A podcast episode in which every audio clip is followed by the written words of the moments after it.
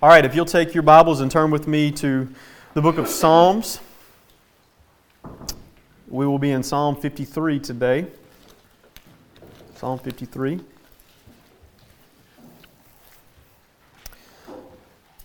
Let us begin reading. To the choir master, according to Mahalath, a maskil of David, the fool says in his heart, There is no God. They are corrupt, doing abominable, abominable I think I'm saying that, abominable iniquity. There is none who does good.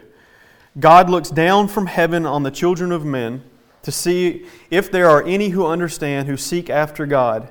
They have all fallen away. Together they have become corrupt. There is none who does good, not even one. Have those who work evil knowledge, who eat up my people as they eat bread and do not call upon God? There are they there they are in great terror, where there is no terror. For God scatters the bones of him who encamps against you. You put in them to shame, for God has rejected them. Oh, that salvation for Israel would come out of Zion, when God restores the fortunes of his people. Let God or let Jacob rejoice, let Israel be glad.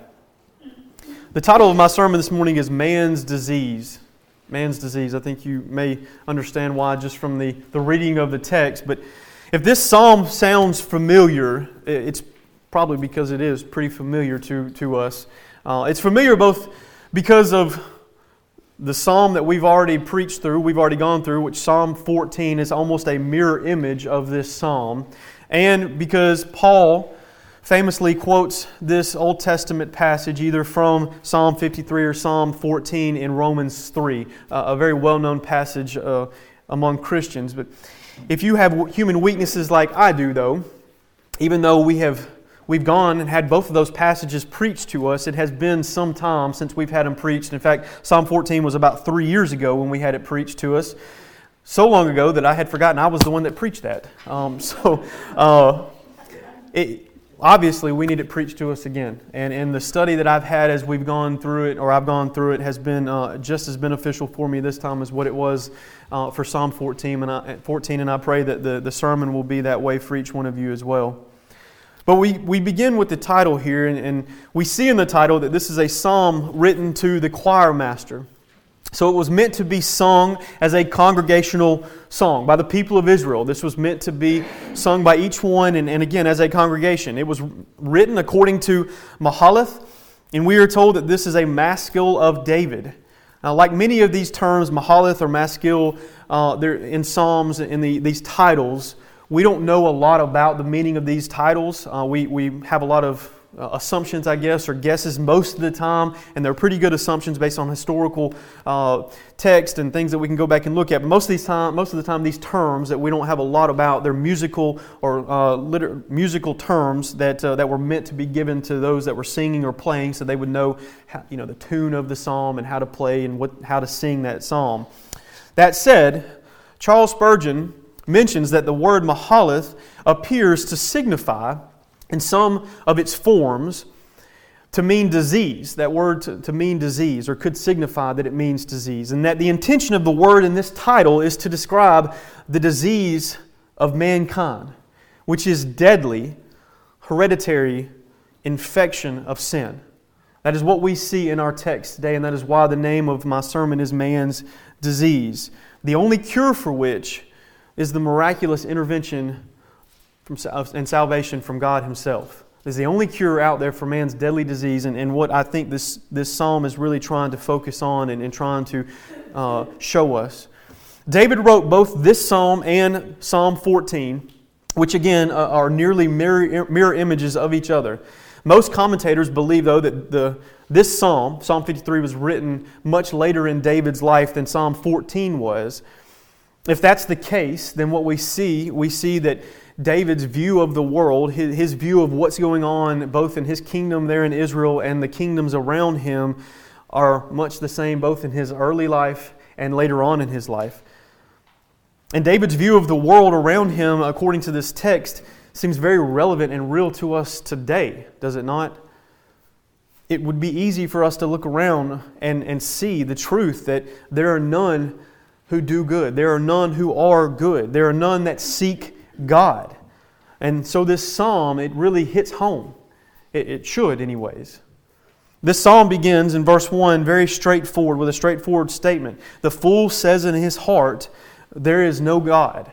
So David immediately intends for the point to be clear here, right? The fool says in his heart, There is no God. So we have our subject right off the bat the fool.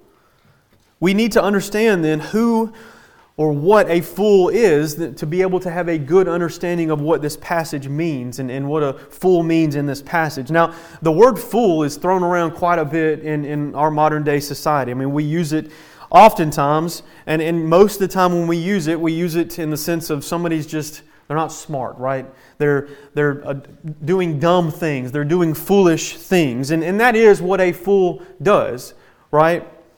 But biblically, Specifically, in our passage here, what most of us think when we hear the word fool, it's not exactly what David means in this text.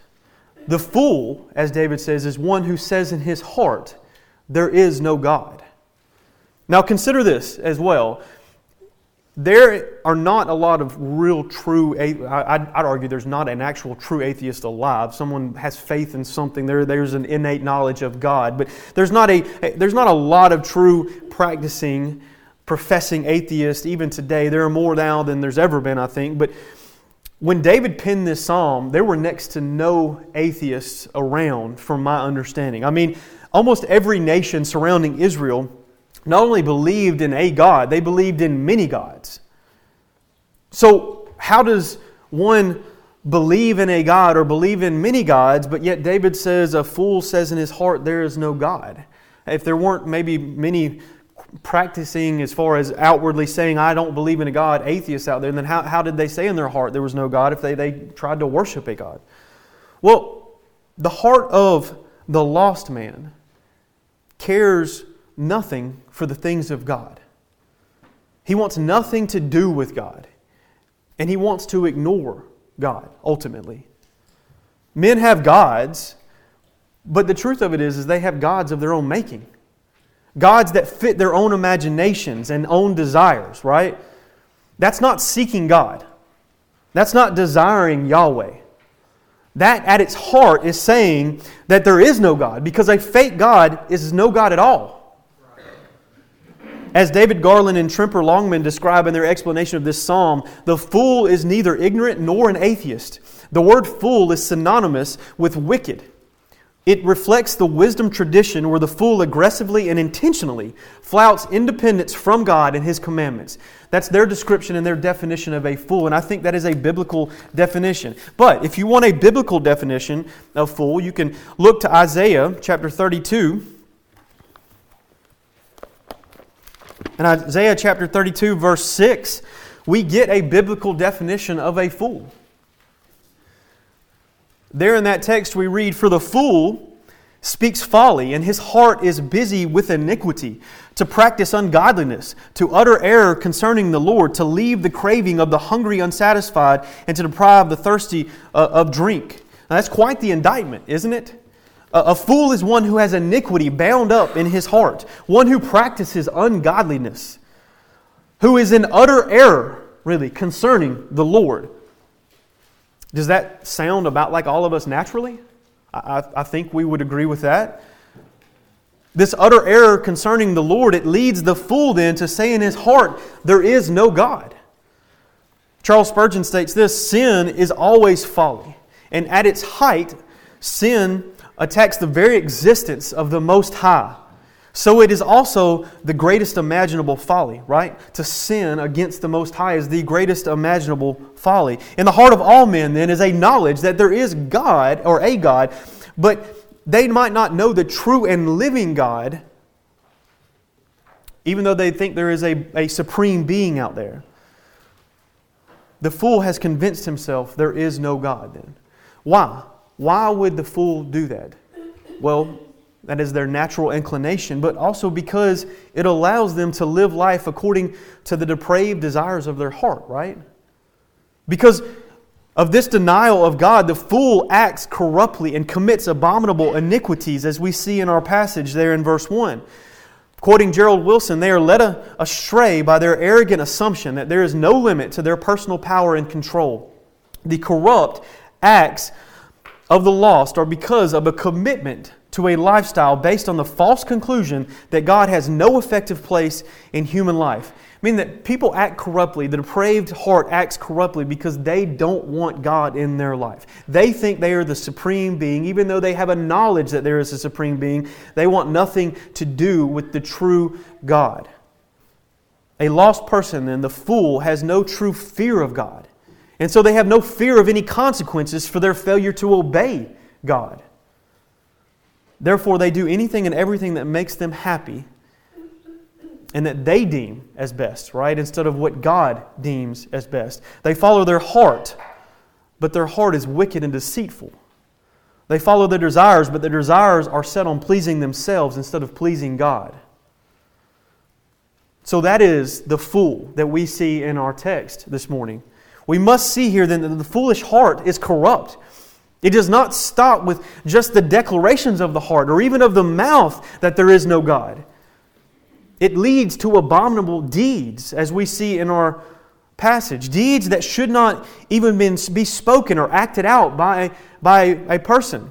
Often the Hebrew word for abominable is associated with the works of idolatry and false gods. For instance, in Deuteronomy 27 15, we read, Cursed is the man who makes a carved or cast metal image an abomination to the Lord.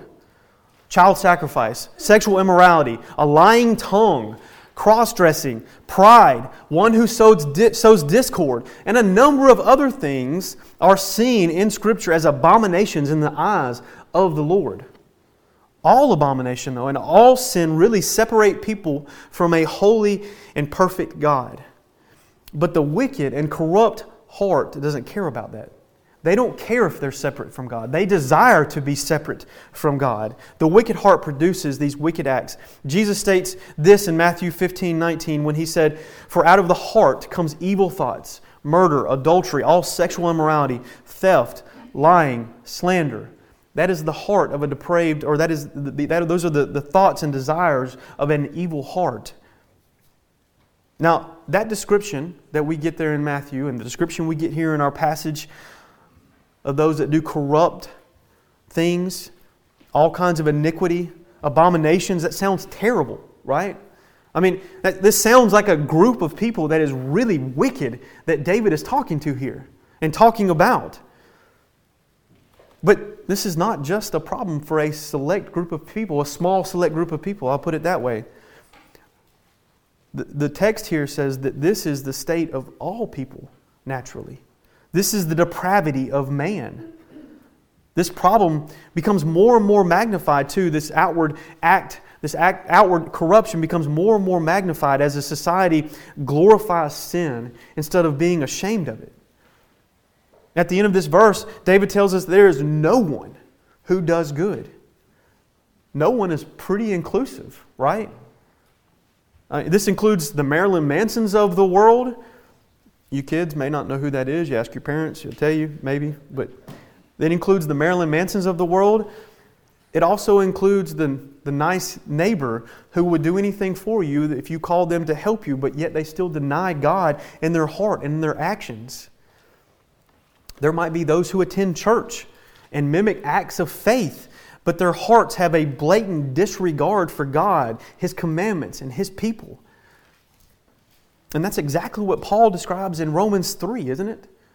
Paul uses this text or, or Psalm 14 to tell us that no one is righteous. The Jew is not righteous because they have the law, nor is the Gentile righteous. There is no one that does good apart from the righteousness of Jesus. All of our works are as dirty rags. Every act of a lost person is sinful because it is done without any thought of giving glory to God. To deny the true and living God by living with an unrepentant heart is to live in complete rebellion to God. It is to make yourself God by making yourself the standard, right? To live in rebellion with an unrepentant heart, again, is, is where a, a person may not say out loud they do not believe in God, but effectively and in their heart, they do not believe in God. They do not believe that there is a God. As Spurgeon again states, the fallen race of man, left to its own energy, has not produced a single lover of God or doer of holiness, nor will it ever do so. Amen, Amen right. In response to these fools who, in their heart and in practice, live life as if there, there is no God, David tells them in verse 2 that God, in fact, in fact, looks down from his throne in heaven on the children of man to see if there are any that understand, any who seek God. The idea here is, is the understanding God is he is above creation, right? He is looking down on, on the children of man, and any thought or action that we may have against his commands, against in rebellion of him, he sees. Against his glory, he sees those things. They're not hidden from him. This is also meant to, to show us that the foolish heart of man is a perpetual state of mankind. This was not just a problem in the, the time of David when he wrote this. Was is not, this is not just an issue he was dealing with alone in his generation. This is an ongoing generation or ongoing problem in every generation. And God sees this as he looks down on the children of mankind. I think we can see that pretty clearly as we, we go through Scripture. We can see this issue in every generation in, in, in, the, in the Bible, and we can see this in our own day, right? This is not something just confined to Scripture. And it's uh, hard not to be reminded as we, we read these several passages, or the, this passage here, it's not hard not to be reminded of several passages in Genesis when we read this verse prior to the, the flood specifically Back in Genesis 6, we're told this that the Lord saw that the wickedness of man was great in the earth, and that every intention of the thoughts of his heart was only evil continually. And in response to that, what did God do? He destroyed the world and all in it apart from the few that he saved in the ark. Later on, the picture of God knowing the thoughts and intention of his creation and the, the evil wickedness in, in their hearts can clearly be seen in, in chapter 11, where the men of the earth attempt to build a city and a tower with, with the top of that to heaven, presumably to, to reach God, and, and ultimately their attempts are to defeat any judgment God may bring on them later. God again said that he came down to see the city and tower, and in response to that, he said, Come and let us go down and, and there confuse their language so that they may not or might not understand one another's speech. The book of Genesis, yet again, later on in, in chapter 18, gives us another example of God looking down from heaven to see and hear the wicked hearts of man. There, after making a surprise visit to Abraham and Sarah, the Lord told Abraham this because the outcry against Sodom and Gomorrah is great and their sin is very grave, I will go down to see whether they have done altogether according to the outcry that has come to me, and if not, I will know. And of course, what happened? He destroyed Sodom and Gomorrah for the evil that they had lived in and the pride in which those cities had. Now, God is omnipresent, so obviously he's, he's not literally having to look down from heaven to see whether there is anyone good or not. He knows all, he sees all, and is everywhere at all the time. But we are given this picture for our understanding and benefit, right? As, as mankind, as, as we see things and think about things, God has given us this picture. But we have a clear distinction here between the true picture of Yahweh and the picture that lost man makes up of, of God. While man, make up, man makes up gods who are very, uh, have very little interest in what they do and in what men do, or they make up gods who have little or no ability to control or affect the affairs of men, the picture that David gives us here is that of Yahweh involved in his creation directly involved and constantly and consistently, generation after generation, involved in His creation. He's not just involved, involved a little either. He's omniscient, so He sees and knows everything that is going on in His, cre- uh, in his creation. Not just the actions of people, but their hearts and their motives and their, behind those actions, right? And what do we see all of these accounts that we read there in Genesis have in common as God looked down and he saw the evil intentions, the wicked nature of these hearts, those, the fools that said there is no God in their heart. God was aware of what the thoughts and actions of those wicked men were, and then he brought severe judgment on them for that wickedness, right? So, as we look at our text here in Psalm 53, we should see this as a warning, really, from David. God is watching our every action. He knows the intent of our very hearts. He sees what happens in the public, but He also sees what happens in the darkness of our own homes. And He judges sin without fail. There is no sweeping a sin under the rug. There is no sin so, sin so small that it cannot or will not be judged. It will either be judged through the blood of Christ or you will pay for eternity for it. And we will see that really as we move through this text. In verse 3, David gives us the answer to whether or not God sees any who understand or understands or, or seeks God. He says, Everyone has turned back. They have turned the other way. All have become worthless or corrupt. There is no fear of God. There is no wisdom and understanding. When a man understands that he is destined for eternal damnation when he stands before God in his filthy, sinful rags, that is the beginning of wisdom, right?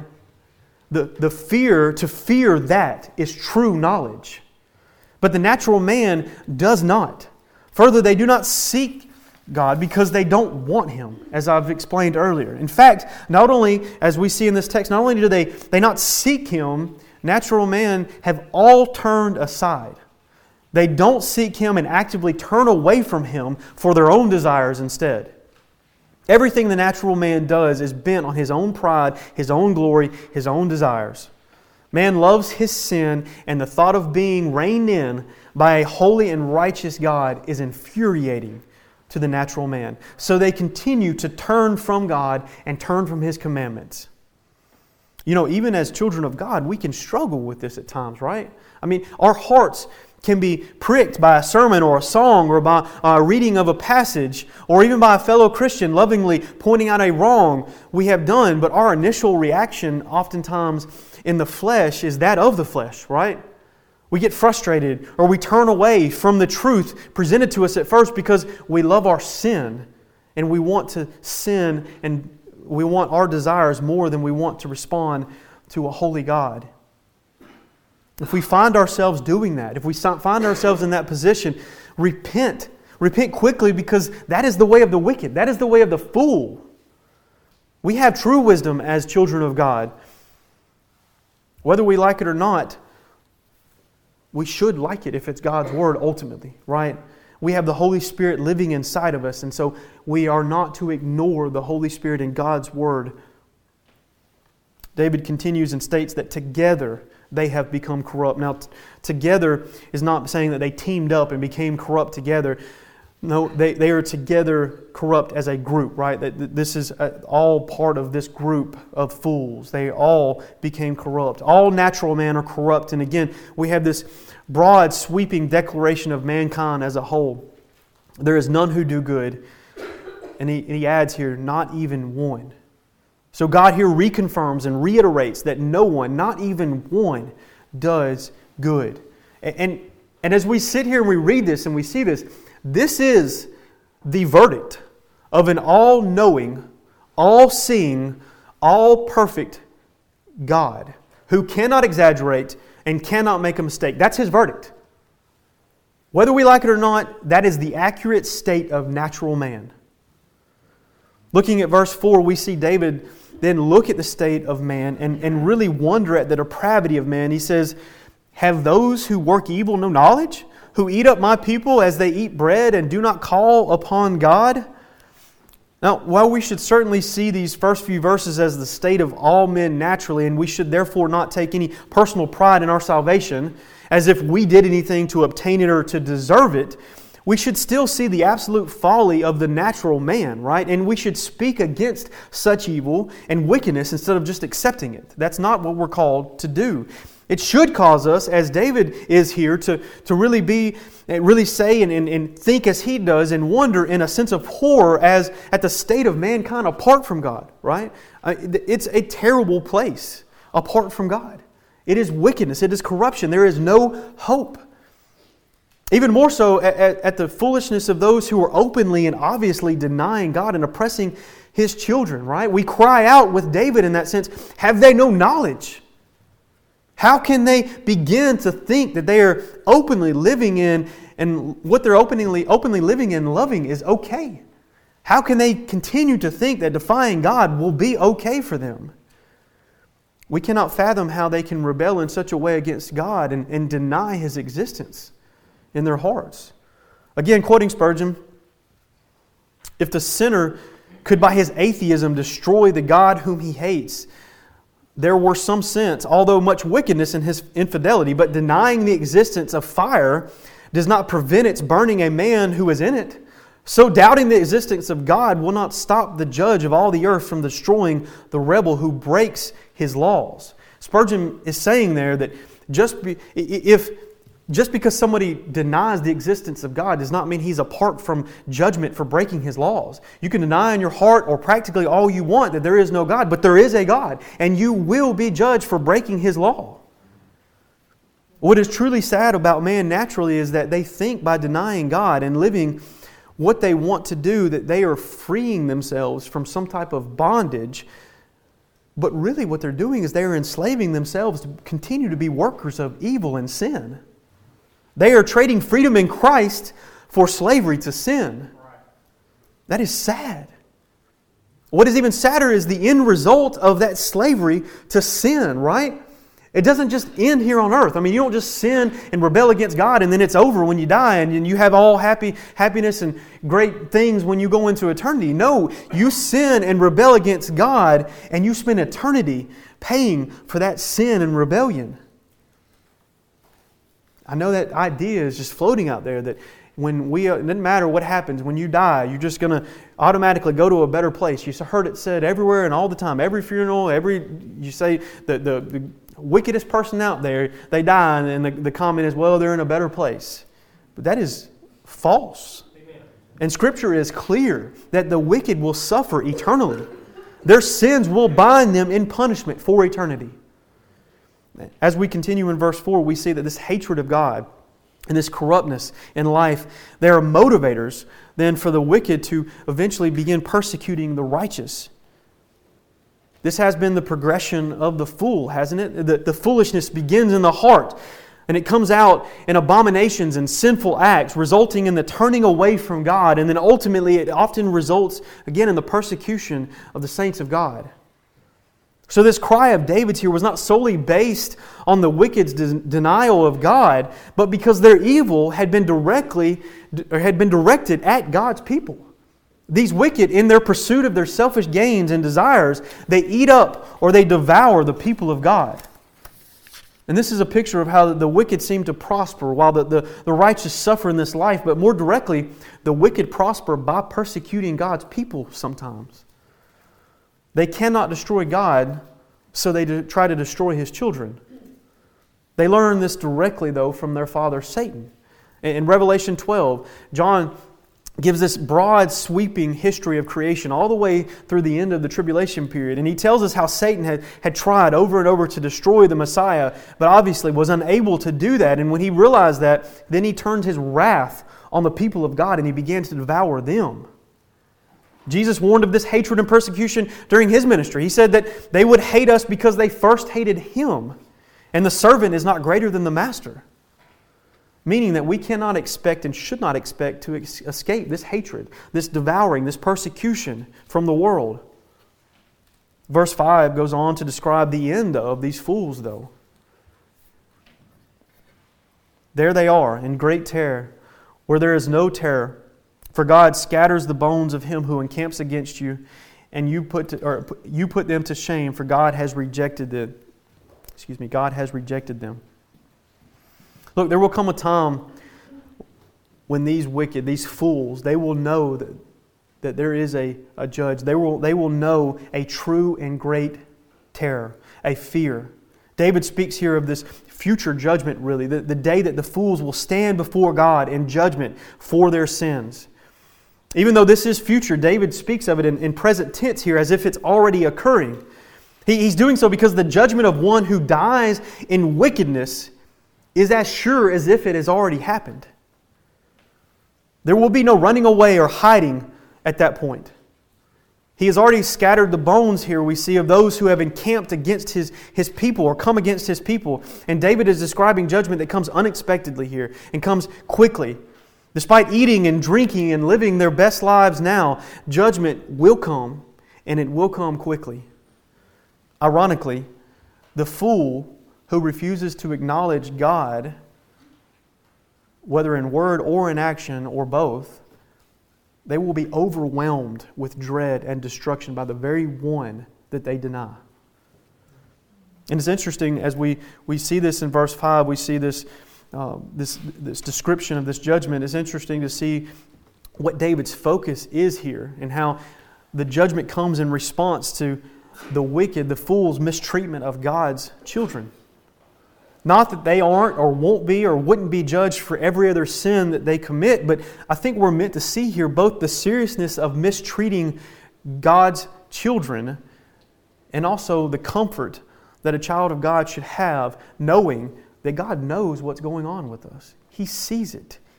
And He's not, uh, he, he doesn't just ignore it, right? He's not ignoring any mistreatment, any persecution, any hardships that we have. And not only is He not ignoring it, He doesn't take it lightly.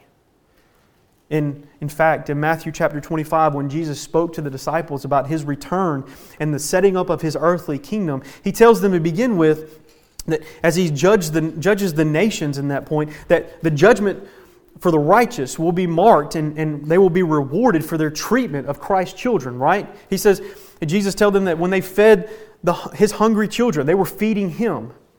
When they gave his thirsty children something to drink, they were actually giving him a drink. What they did for his children, they were actually doing for him. On the reverse side of that, though, Christ promised the, to judge the wicked in that day as well for refusing to care for his children and for oppressing and devouring them. In the book of Revelation, we learn that Jesus' return to earth and judgment of the wicked is an answer, in fact, of the prayers of the saints who were persecuted. Look, God's judgment of the wicked is both righteous and true, and also an answer to the prayers of the saints of God. Christ is serious about how his children are treated. We should take that as a warning, both as children of God, treating how we treat our brothers and sisters, and also the, the lost world should, certainly take that as a, a warning. But God here, He warns and He comforts. The plans of the wicked are put to shame, and, and devour his children will, will, will, the devouring of his children will only bring condemnation and judgment from God Himself. They were put to shame as they rejected God in their foolish hearts. And there is really no greater shame than to be rejected, as we see here, by the Creator God. Nothing worse can happen than that, right? To be eternally rejected by God. This psalm wraps up with a, a wonderful call in verse 6 to fix, basically, the current state of affairs. Oh, that salvation for Israel would come out of Zion. When God restores the fortunes of his people, let Jacob rejoice, let Israel be glad. This is a cry, as we see here, by David for the return of the Messiah and the setting up of his kingdom. Now, David knew full well what he was crying out here for. Zion is synonymous with the city of God.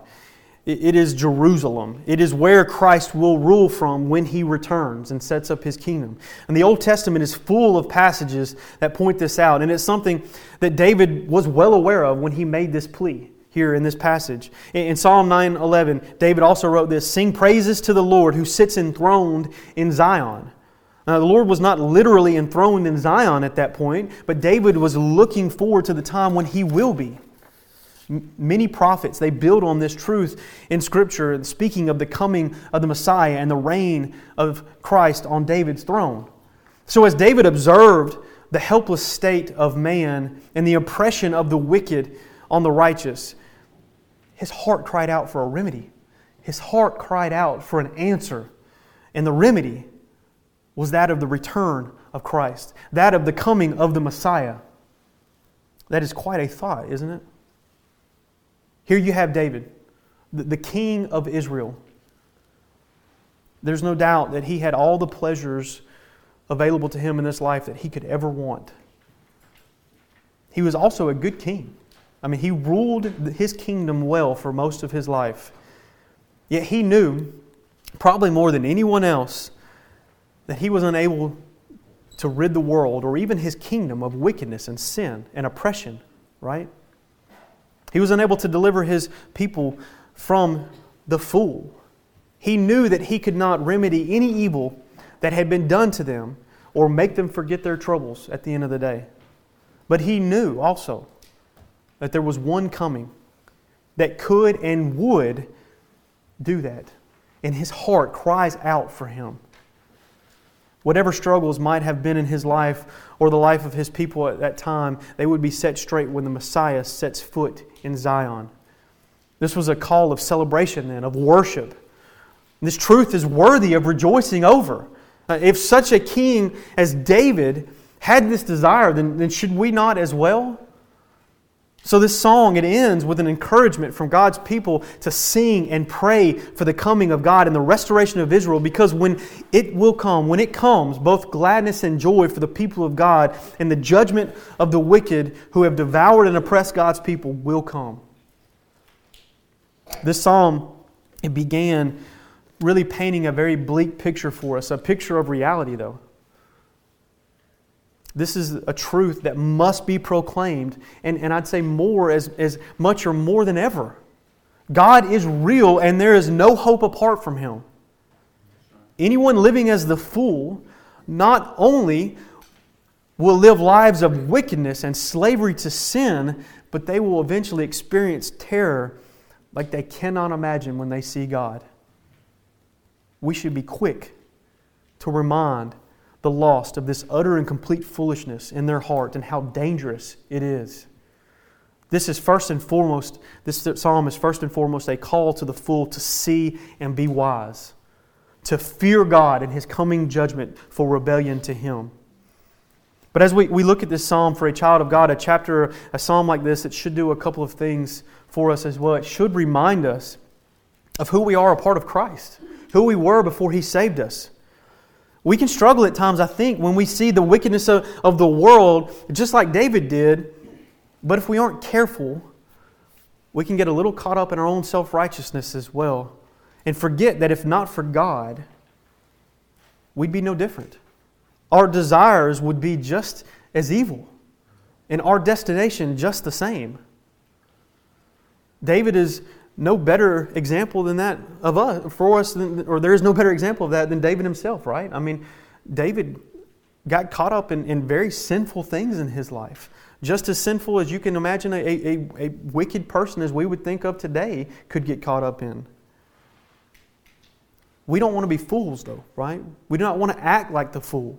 Instead we want to be the opposite of fools we want to seek God where the wicked turn away. We should desire then to live in harmony with the word and will of God and seek to conform both our hearts and our actions to Him by trying to live lives according to His word. Live lives of holiness, purity, and justice. That is the life of wisdom, not the life of a fool. But this also should remind us that God is able and capable of saving. David felt this way thousands of years ago, yet God has saved millions upon millions of souls to this day since he penned this psalm. It is easy to get discouraged, I think, and when we look around and we see the evil around us, and, and it's easy to think all is lost. There's no hope. To feel that things have gotten so bad that hope seems lost, and scared for our children, scared for our grandchildren, and what they will see, what they will face. And we kind of get to the point sometimes that we wonder if God is still saving, if God is still working. Or are we ever going to see a revival in our community or in our nation? And I don't know the answer to that. But I can tell you this God is not done saving. And until He declares that He is, well, let us be encouraged knowing that He can and will save. If God can change our stony hearts and change them to hearts of flesh, then He can change anyone's heart. And let us rejoice then in the salvation to come and spread the gospel in faith that God will work. Finally, this psalm has really pointed us to one, right? It has pointed us to Christ and His return. David wrote it with this in mind and this in view man's need for a Savior and the coming of that Savior for the restoration and, and the refreshing of uh, of Israel and of this world is, is clear in this passage. This should give us comfort and should remind us then how to pray, right? How to think. Your kingdom come, your will be done. Sometimes when I think of Christ's return, the thing that excites me the most is the knowledge that with his return will also be the putting away of such vile and widespread corruption and sin. As this final verse declares, salvation will come from Zion. At times, I want nothing more than to see people engulfed in wickedness to realize how sinful they are and how hopeless they are, and to turn from those sins and become a fellow brother and sister in Christ. It is the openness of sin and the celebration of it that really breaks my heart at times as we look around in this world. But there is coming a time where that will be no more. When Christ will reign as the perfect king and the perfect judge, will nations will collectively seek his face. That's a wonderful thought. That is a wonderful time to look forward to. So why not pray, Your kingdom come, Your will be done? Stand with me.